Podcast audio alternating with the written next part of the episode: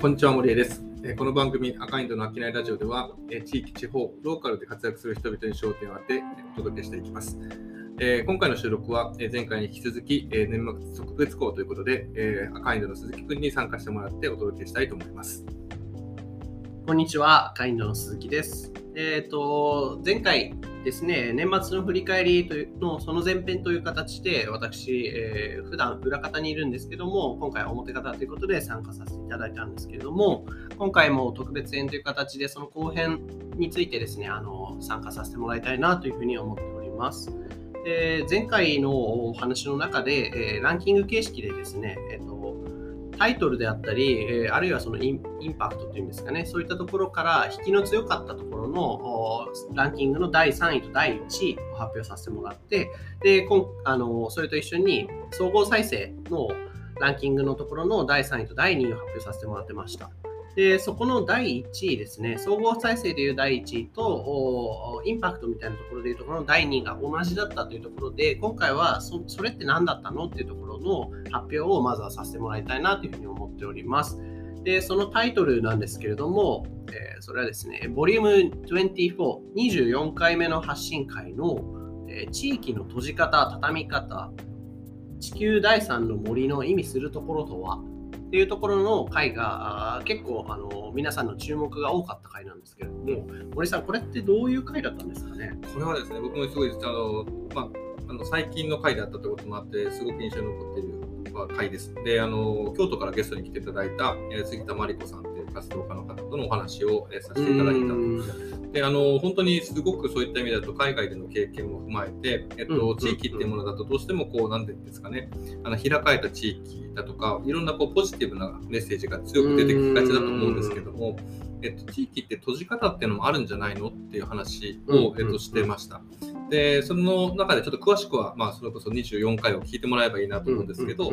えー、今あの彼女は京都を中心に活動していて、まあ、その中でやっとできてきたコミュニティの話とか、えー、オランダですかね？海外でのコミュニティの話ってそれぞれがこう、まあ、なんですかね、経済と成長規模みたいな中で、えー、成長したり閉じていったりっていう形の活動を、えー、繰り広げているってお話を聞かせていただいてちょっと参考図書とかも出てたのでこの回は非常に面白い回かなと思います。はいなるほど、なるほど。まあ、そういった形で、意外とこう、意外とって言ったらあれなんですけども、新しい回にもかかわらず、かなりのこう視聴者が多かったというところで、うん、実はこの地域の閉じ方、畳み方っていうところは、急上昇率っていうところでも、一番高い、あのはい、数字を記録していた回となってまして、あのやっぱりそういった意味で、あの注目度高いような取り組みだったり、意外とタイトルのインパクトってかなり強いんだなっていうふうに思ったところ、うんでそこから思ったのはあのなんていうんでしょうやっぱりタイトルの付け方って大事だなっていうのは思いましたね。うんこの半年していてちょっと僕らとしても気づきあったかな。そうですね、うん、ですかね、はい。でちょっとですねあのここの中にはちょっと今日お話できなかった部分とかもあったんですけども概要欄の方にですねあのリスナーの皆さんがあの普段聞くようなところでいう第あの3位から第1位までのところっていうのもちょっと載せとこうかなと思いますので、ちょっとまた興味がある方、あのそこ概要欄の方から見ていただければなというふうに思っております。でえっとまあ、ちょっとあの年末の振り返りというところでは、まあ、この半年間やっていく中で、あのせっかくなので、森江さんがこう、うんうん、この半年間の中で、あの皆さんとやってきたコンテンツの中でちょっと印象深かったな思い出深かったなとか、はい、なんかそんなところもあればそれってどの回の何だったのかなっていうのもお伺いできればなというふうに思っておりました。うん、はいありがとうございます。えっと、僕、まあ、本当にそれぞれの回思い出があって、あの、いろんな人と出会えたことに感謝っていうところは前提なんですが、えっと、僕の中ではその第7回に挙げているですね、えっと、北海道で食の SP を目指す男の仕事と働き方っていう回ですね。これはあの実はそのさっきのタイトルが僕がつけたのが悪かったのかなと思うぐらいですね、あの非常に面白い話なんですけども、あのリスナーがちょっと伸び悩んだ回かもしれないというところで、あの改めて取り上げたいんですが、あの我々のすごく仲のいい友人である河合翔太さんっていう方がですね、えっとまあ、そういった意味で北海道に移住をしてで食に関する活動を進めていくっていう回ですね。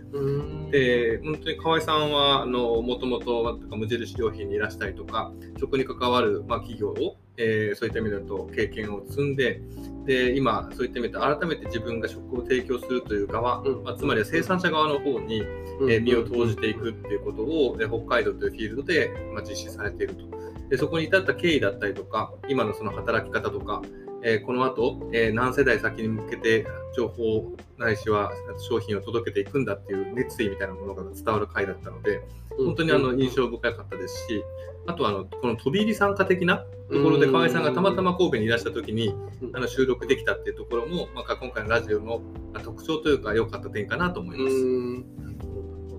まあ、そういった意味ではあのタイトルであったり内容であったりというところもあのしかることながら、あのま、赤インドの商いラジオらしいみたいなところ飛び入り参加っていうところも含めて、あのちょっと印象深かったかなとかそういった感じだったんですよね。いやそうですね。あの本当になんかもともと赤インドラジ赤インドの飽きないラジオって地域をテーマに話そうっていうことだけ決めて始めてて、うん。で、まあ、それも、なんか、まあ、もともとお仕事してた、さっき、あの前回かな、話した、えー地域行政の方とか農家の方を呼んで、まあ、振り返りもそうだし、あとは、あの、全然、会ったことない人を、あの、呼んで話すみたいな、このきっかけになればいいなと思ったという意味では、そういう、まあ、なんですか、セレンディピティっていうんですかね。うんあの、出会いが生まれたという意味では、すごく印象深い回だったなと思います。なるほどなるほど、はいなんかあのセレンディピティといえばあのちょっとそういったようなタイトルがついてた回もいくつかあったかなと思ってたのでまあ、ちょっと合わせて聞いてもらえればなというふうに思っております。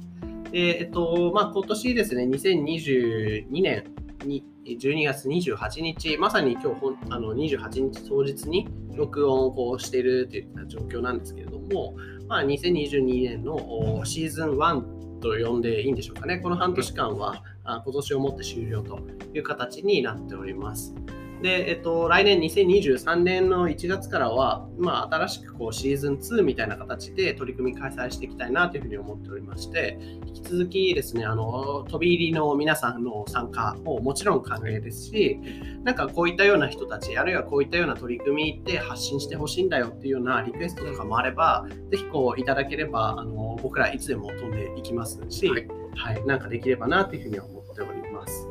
で、えっと、最後になりましたが、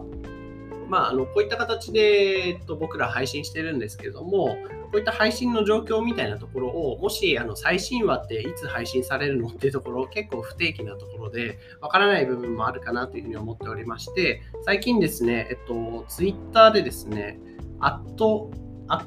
きないラジオですね、概要欄また貼っときます。アットあきないラジオっていう名前で、ツイあのポッドキャストの配信が最新話が配信されるたびにツイッターで連動してその取り組みが配信されたよというようなお知らせをあのお届けする取り組みを始めました。なので、えっと、ツイッターの方で、あと、あきないラジオ、あるいは公式アカインドのあきないラジオという形で検索してもらえれば、僕らの最新情報にいち早くあの触れることもできますし、あるいは僕らですね、Spotify ですとか、そういったサービスからフォローしてもらうという形で、あの情報をこういち早く受け取っていただく、なんかそういったような人たちが来年はもっと増えればいいかなというふうに思って、僕らも活躍していきたいなというふうに思っております。あ森さん、来年に向けて何か抱負とかってあったりしますか？そうですね、あのなんか本当にこの半年間、まあ、あの鈴木君含めていろんな方に支えられて作れたのに感謝っていうところがまず一言目で、えー来年に向けてということでいうと、まあ、これまであの、まあえっと、出会えなかった人とか、僕自身があまりこう、なんだろう、得意じゃない、それこそデジタルの分野とかっていうところに、なんかもうちょっと積極的に話をしに行ったりとか、伺いに行って、出会いができたらいいなって思ったりします。はい。うんなんか赤インドの方でも、うんあの地域とデジタルっていうことで新しい取り組み来年になったらちょっとまた皆さんお届けできるかな、そうですね。みたいなそういったところですかね。そうですね、今あの、まさにこの話している2人がですね、えーまあ、エピソードトーク的に来年だったら話せるかなっていうような あの地域とデジタルに関わる取り組みで、あの苦労話とかもたくさん持ってますので、えーそういったところも踏まえてあの、いろんなお話が来年できたらなと思います。はい。では、えっと、そういったところで、今年の飽きないラジオの方はし収録を終えて、僕らも明日からちょっとお休みをいただくという形ですかね。はい、ありがとうございます。ありがとうございました。はい。え今回の商いラジオはいかがだったでしょうか、えこの番組は赤インドの商いラジオでは、え地域、地方、ローカルで活躍する人々に焦点を当ててお届けしていきます。えまた当番組では SNS を通じて皆様からのご意見、ご感想などもお待ちしております。えーぜひ、ハッシュタグ、商いラジオをつけてコメントしてください。えそして赤インドのことが気になった方は、えーぜひ、え神戸赤インドと検索して弊社ホームページもご覧ください。えそれではまた赤インドの商いラジオ次回の配信でお会いしましょう。森江でした。鈴木でした。